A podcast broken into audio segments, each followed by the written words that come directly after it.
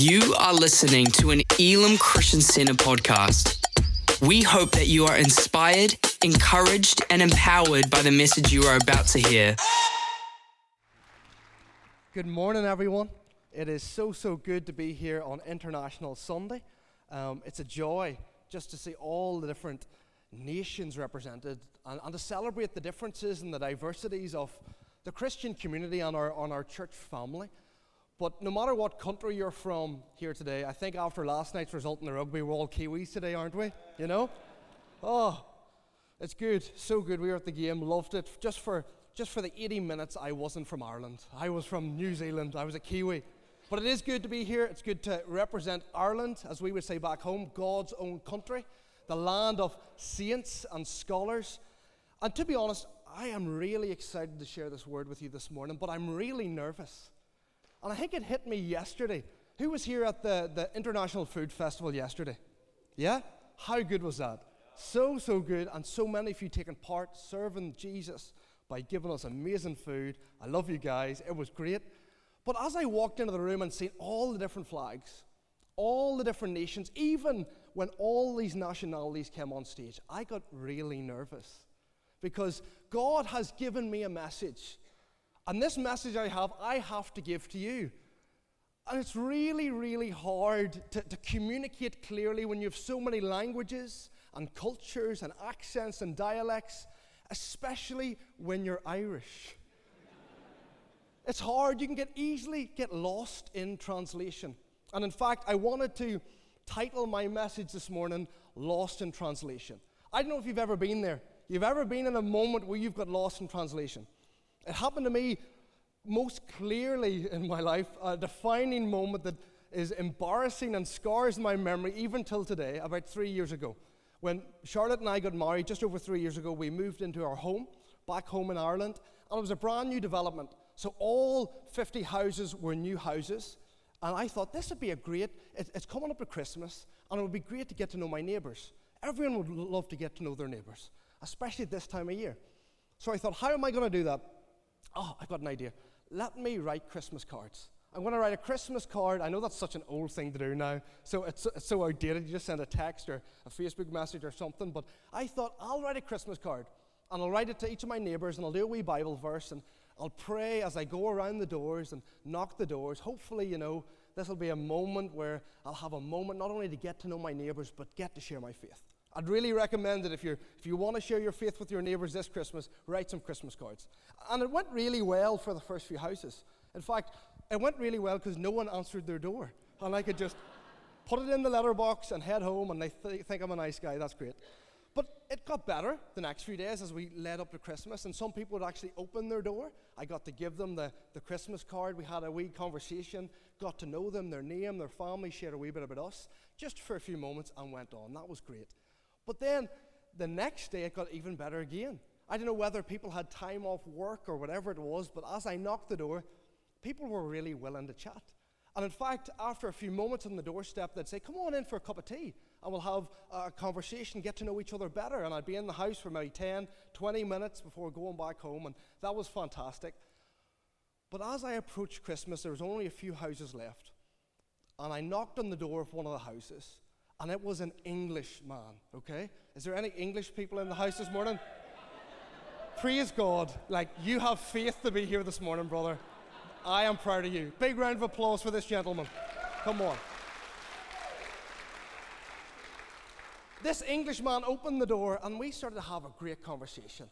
And I had been praying, you know, God, I want to not only get to know my neighbors, but I want my neighbors to know Jesus. And I started to uh, like start talking, and after a few moments of really in-depth conversation, he turned around and says, "Well, what do you do for a living?" And that's always, always a great opportunity to share my faith because I'm like, I'm a pastor, so this should be quite easy to say. I go to church. I, you know, do you go to church? And he asked me, "What do you do for a living?" I said, "I'm a pastor." And he goes, "Really?" I said, "Yeah, here in town, just." And his face lit up, right? He starts to go, Oh my goodness. Me and my wife were just talking this week how we would love to meet someone like you, get to know someone like you. I said, Really? He goes, Yeah, we were just talking. We have an issue, and we would love if you could help us with it. oh, brilliant. Fantastic. This is great. Thank you, God. This is a divine appointment. So he invites me into his house and we're talking. He says, Let's head upstairs. I said, Brilliant, great. Maybe he knows the Bible and he knows about how you want to pray. You should go to the secret place, into your closet, close the door. That's fantastic. And as we walk around the house, he's showing me the lovely paintings and pictures and furniture, and we're having a great conversation. And he opens this door up into an empty room, just carpet, no paintings on the wall, no nothing. And he goes, as we walk into the room, I'm starting to get a wee bit curious. I said, So, how, how can I help you? And he goes up to this blank wall. All it has is a crack down the middle. And he says, This is my issue, can you help? And I am looking at him, looking at the wall, looking back at him, and then it hit me. I am so sorry. I'm a pastor, not a plasterer. He goes, I, I, I pastor people, I don't, I don't plaster walls. This is a true story. And he turns around and goes, OMG, I'm an atheist, I'm so sorry, and rushed me down the stairs. I had never went downstairs as quick and out of the door. You see, it's easy to get lost in translation when you're Irish, isn't it? But before you laugh at me, Kiwis aren't that easy to understand either. And all the internationals said amen. And it's not your accent. We love your accent. It's a wee bit different, but we love your accent. It's just a certain phrase that you guys use that is really, really confusing. And it gets lost in translation all the time. And it's the phrase, yeah, nah. Yeah, nah. What? You ask a question and they say, yeah, nah it gets lost in that moment of me. The message is lost. The translation is gone. I'm out the window. I know we're speaking English, but I have no idea what you're saying. And before I point the finger and criticize, I need to come clean. Because I've used that phrase before. Even I've used it long before I even came to New Zealand and knew it existed. Don't get me wrong, I didn't use it with my mouth, I used it in my mind. And I didn't use it in my conversations and my words to people when I'm speaking to them, but when God was speaking to me through His Word. God would speak to me through the Bible, and I go, yeah, nah. And if we're all honest, there's passages and places in the Bible where we've all said, yeah, nah. And this morning I want to look at a passage, a universal passage for every believer, where I believe everywhere I go, people seem to struggle with this passage. They hear it and they go, yeah, but nah, and it's found in Matthew chapter 28. If you have a Bible, why don't you turn with me? It's the Great Commission to all nations. It's Matthew chapter 28. We're going to read verses 16 to 20. The verse I believe in the verses where people and Christians and church go, yeah, nah, it gets lost in translation. This is what the Word of God says. Then the eleven disciples went to Galilee, to the mountain where Jesus had told them to go. When they saw him, they worshipped him, but some doubted. Let's just pause there a moment before we get into the message of what Jesus says. Here are the disciples, Uh, and they've witnessed it all. They've seen Jesus live a perfect life, a spotless life, a sinless life.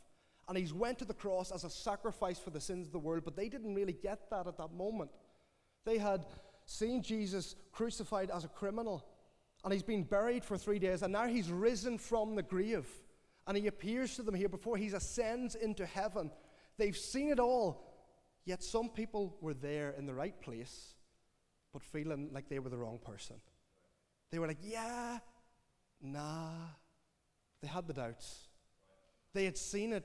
They knew they were in the right place, but maybe they were the wrong person for the job. And maybe you're here this morning and you're like that when it comes to faith. You're like, yeah, nah. I, I know, I know, I know there's a God. I, I feel it. Maybe I've learned that from a child. Maybe my friends, my family, maybe the person brought you here has told you this, and you know it in your head, but in your heart you're like, nah, I don't feel it. I don't get it. I don't understand it, but I know it's there. If that's you this morning, we're so glad you came. What a great day to be in church. And what a great day to hear the word of God because we see these disciples, even though they had doubt, it did not disqualify them from hearing the word of God. It did not disqualify them in following Jesus. It did not disqualify them in hearing the Great Commission.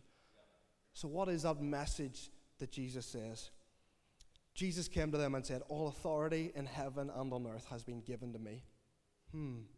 Therefore, go and make disciples of all nations, baptizing them in the name of the Father and the Son and of the Holy Spirit, and teaching them to obey everything I have commanded. And surely I am with you always to the very end of the age. As Christians, we read that and go, yeah, nah, yeah, we get how important it is and how essential it is to the Christian life, but nah, I don't really know what that means for my life. I, I get it, yeah, but I don't know what that looks like for me. And sometimes as Christians, we can, we can treat the Bible like a buffet. When you go in and you, and you pick the bits you like, and the bits that doesn't just quite suit your taste, you leave them. Like we'll look at John 3.16. Every Christian loves John 3.16. For God so loved the world. Yeah, he is the universal God. He's the God of all nations, every tribe, every tongue, that He gave His only Son. Yeah, Jesus is the way, the truth, and the life. No one can come to the Father through Him, that whoever believes in Him shall not perish but have eternal life. Not just eternal life, but abundant life. He saves us from hell and brings us to heaven, but gives us heaven on earth. Jesus is the Savior of the world. Yeah, go into all the world and make disciples. Nah. Yeah, we get Jesus is the Savior of the world, but the message for the whole world, does that mean I have to move, I have to go, I have to do? What does that look like for me? And as I look around the room, I see so many sincere believers. And when it comes to this verse, it's not as if you're, you want to disobey it, you simply maybe don't understand it. It's got lost in translation. You read the words, go and make disciples of all nations, but what does that look like? Raising kids? What does that look like going to school? What does that look like paying a mortgage? What does that look like having a job? It gets lost in translation. Now, I am no translation expert. I'm, I know very few languages. I only know words of different languages. I know very little. But one thing I do understand if you want to understand a language or not get lost in translation, you need to understand the structure of a language. If you're learning a language, that's what your teachers will tell you. You need to learn the grammar. You can't just learn random phrases and words and patch it all together. You need to get it. You get me? Yeah? It's the same with Scripture. If we are getting this passage and we're feeling lost in translation and don't understand the real meaning of it, we need to take a step back and look at the whole message of Matthew. We need to look at the structure of it. We need to look at the wider message, not just a wee word here and a wee phrase there and a wee verse there. We need to get the whole message. Now, that is not only vital when it comes to understanding the Great Commission, it's actually very interesting. Because if you listen to the scholars and the great teachers of the Word, they will tell you that Matthew's gospel is a chiastic gospel. And what that simply put means is it's written in a particular pattern. And the pattern is like a circular pattern. I want you to get a, an image in your mind of a dartboard. A dartboard that has a number of metal rings around it. One big ring, a smaller one inside, and then another smaller one all the way down to the bullseye, okay? And it makes sure the dartboard is completely linked up. So the bigger one connects all the doubles, you know, the other one connects all the triples, and then you have all the rest, etc., etc. In Matthew's gospel, it's like a circular structure where chapter 1 is linked to chapter 28. Chapter 2 is linked to chapter 27. Chapter 3 is linked to chapter 26, etc., etc., right down to the heart of Matthew. And this is what I mean by that. If you look at chapter 1 and you look at chapter 28, it carries the same theme and topic, and that is that Jesus is alive. Matthew chapter 1 looks at his birth, chapter 28 looks at his resurrection. Then, if you look at chapter 2 and chapter 27, the theme is that Jesus' life is in danger. In chapter 2, we read of the Herod, the leader, trying to kill all the baby boys in that area and how they had to escape to Egypt to save the life of Jesus. Chapter 27, Jesus is facing another opposition from religious leaders this time, and they're trying to crucify him. Chapter 3 is all about baptism. 3 is the baptism of the Spirit, but 26 is the baptism of suffering. We look at chapter 4 and we see it's all about preaching. It in chapter 25, it's, chapter 4 is when the preaching begins in Jesus' ministry, and chapter 25 is when the preaching ends in his ministry. And it goes on and on and on right to the middle of Matthew. All of that to say this if we want to understand the Great Commission, the last words of Matthew, we need to understand the first words of Matthew. It's interlinked and it's connected. And maybe the reason it has got lost in translation is because you're reading it as it's isolated on its own. The Bible is never meant to be pick a doctrine and you make it out of a molehill out of nothing, so to speak, a mountain out of a molehill. It's always seemed to be linked into the narrative and the story of Scripture. So as we look at Matthew chapter 1, the first words, and Matthew chapter 28, the last words, we'll see it's all about sharing the message that Jesus is alive. But although it's the same message, there seems to be two different methods in doing it. And this morning, I really think this will bring breakthrough to your life because as we look at the beginning of Matthew, we'll see this approach of come and see. And as we look at the end of Matthew, we see go and tell. So this morning, we're going to spend some time just thinking about them two thoughts. So come and see and go and tell. Let's start at the beginning. Matthew chapter 1. Turn to the person beside you and say, Come and see. When we look at Matthew's gospel, we see that the message is spread by God breaking down barriers for people and inviting them to come and see the Savior of the world. We think of the Magi or the wise men, uh, and we know today, because of the work of scholars and, and teachers of the word, that these men were actually astrologers. They were people who studied the skies and the stars. So, how would God speak to people like this? Well, we read in the story, He spoke to them through a star. He breaks down the barriers to invite these people to come and see Jesus, Savior of the world, in a language they understand.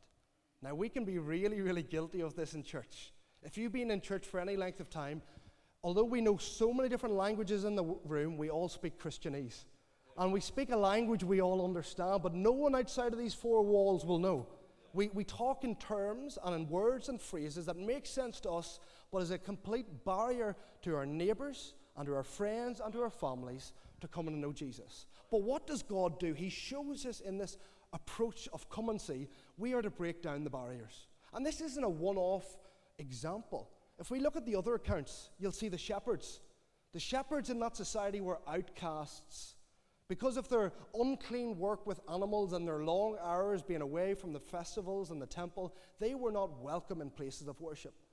And God comes and speaks to them and tells them to come and see. But where does He invite them? Does He invite them to a palace where a new king will be born?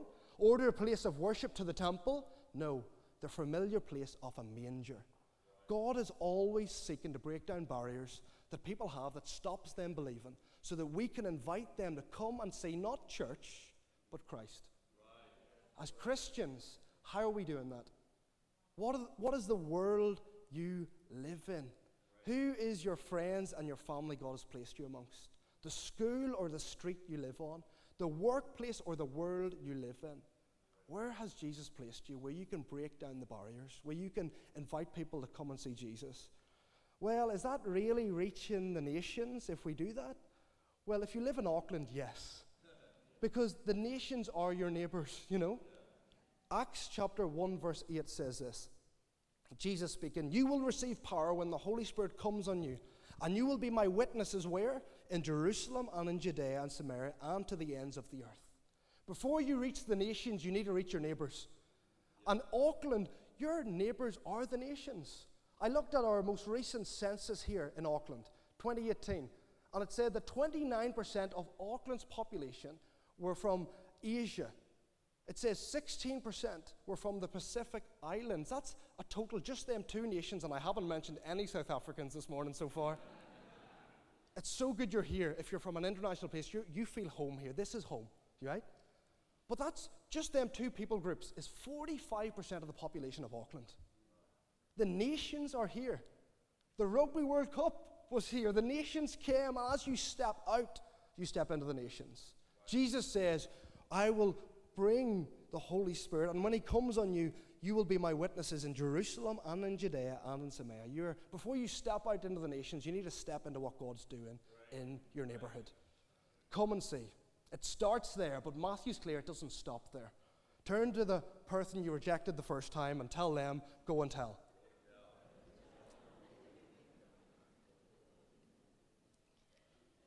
When Jesus said, Go make disciples of all nations, the disciples knew exactly what he was talking about because they themselves had been discipled by Jesus personally. And they would have realized that to go and make disciples would have meant to go and tell. Why? Because each and every disciple of Jesus, he went to them and he told them to follow me. We think of the fishermen. We think of Peter and Andrew and the sons of Zebedee. Where did he meet them? Did he just wait in a church building for them to come in? No. He went to them on the water. He went to their boat and he said, Follow me. We are to go and tell those who do not come here, right? We think of Matthew himself, the author of this message and this gospel. He was a tax collector. He would have been the person no one wanted on either side, not the Romans or the Jews. He was unwanted and unwelcome anywhere. Yet Jesus goes to his booth and says, Follow me. Jesus intentionally goes and tells them to follow me. And that's really, really important, right? Because although we're all called to live this come and see life, yeah? We're all called to break down barriers, invite people to see Jesus. We can only do that if we first go and tell people about Jesus, right? And what I mean by that is we live in New Zealand and praise God for the work of God in this country. Every region has an amazing gospel witness for Jesus.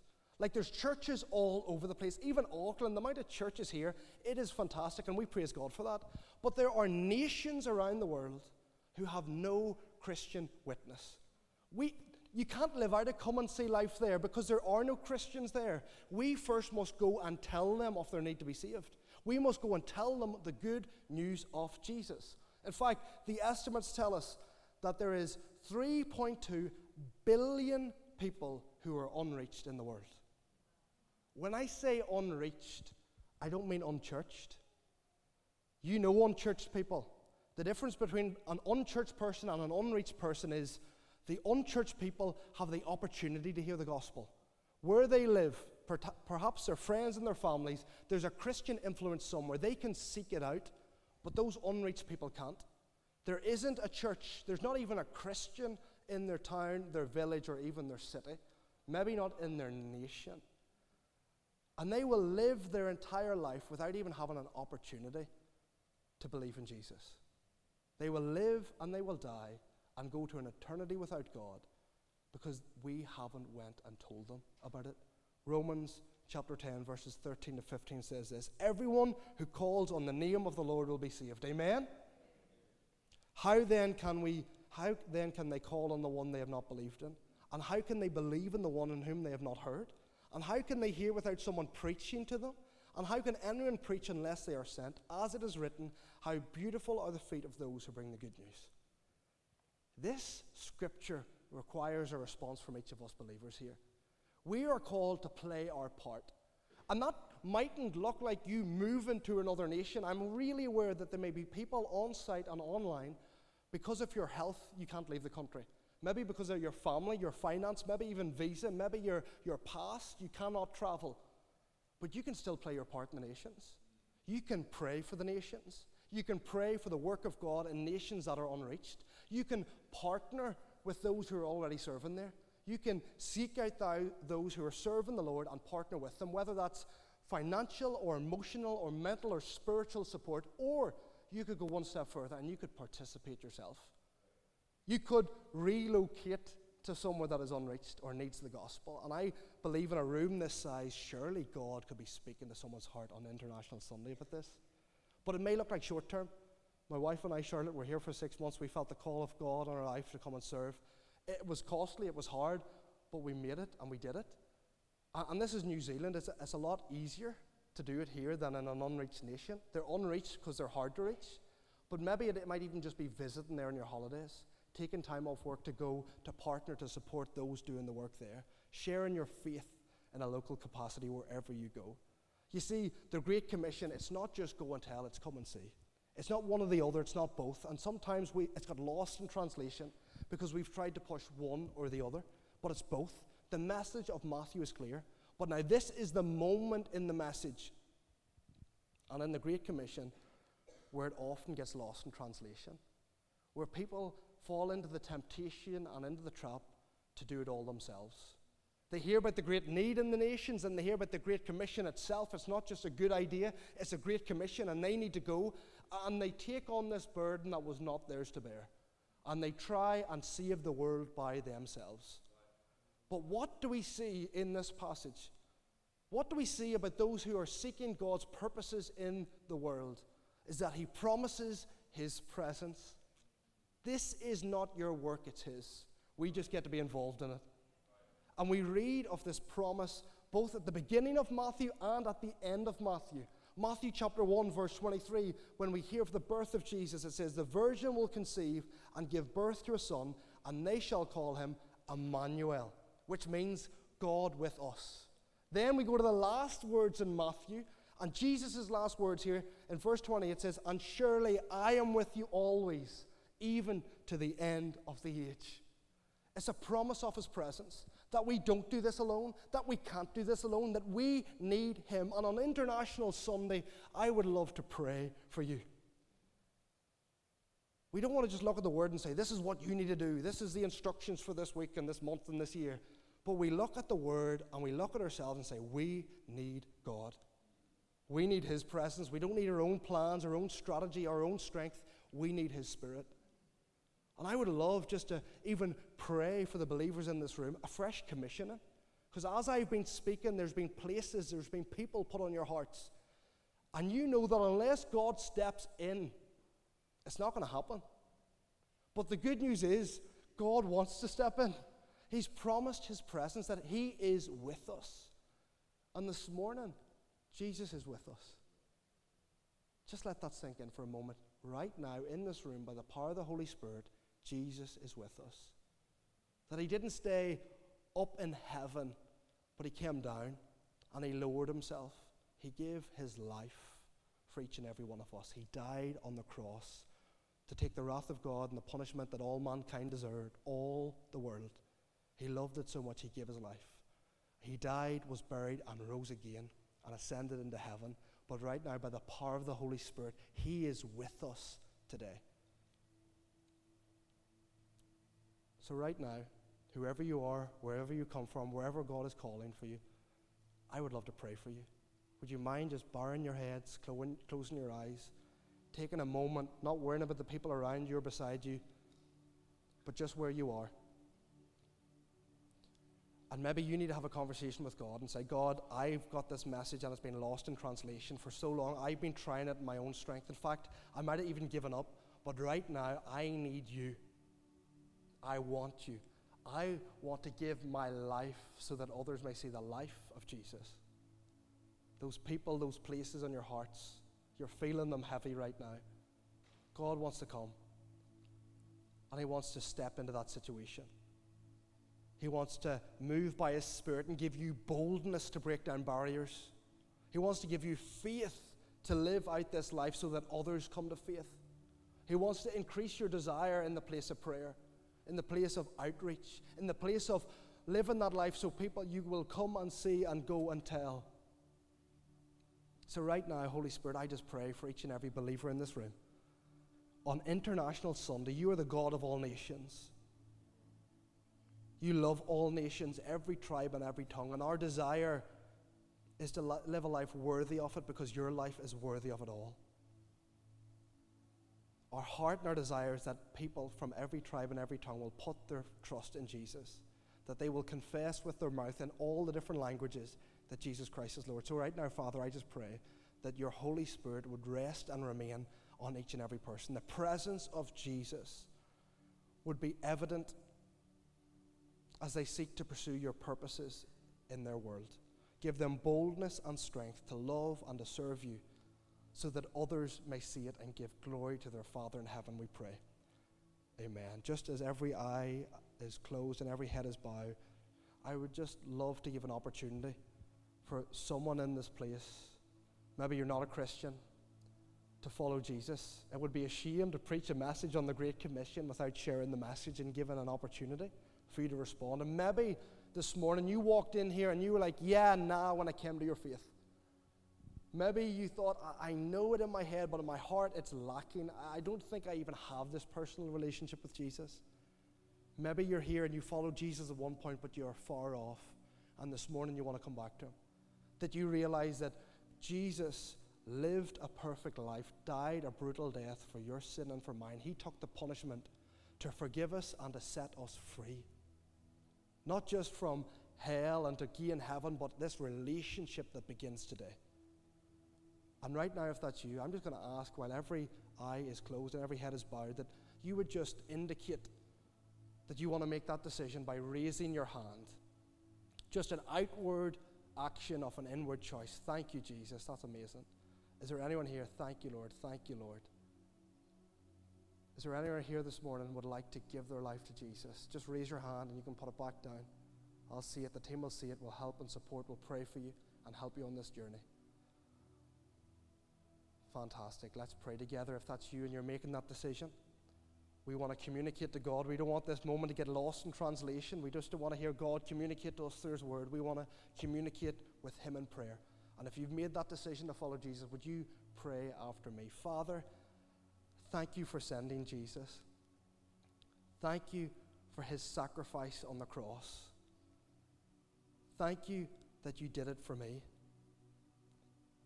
I pray that you would forgive me of my sin set me free from my shame, and help me to follow you as I turn from my sin and put my trust in you as Savior, now and forever. Amen. Amen. Let's give a big round of applause to those people who made a decision this morning to follow Jesus. Fantastic. Thank you for listening to this Elim Christian Center podcast. Please subscribe to keep hearing more life changing messages. For more information about our church, please visit www.elimchristiancenter.org.nz.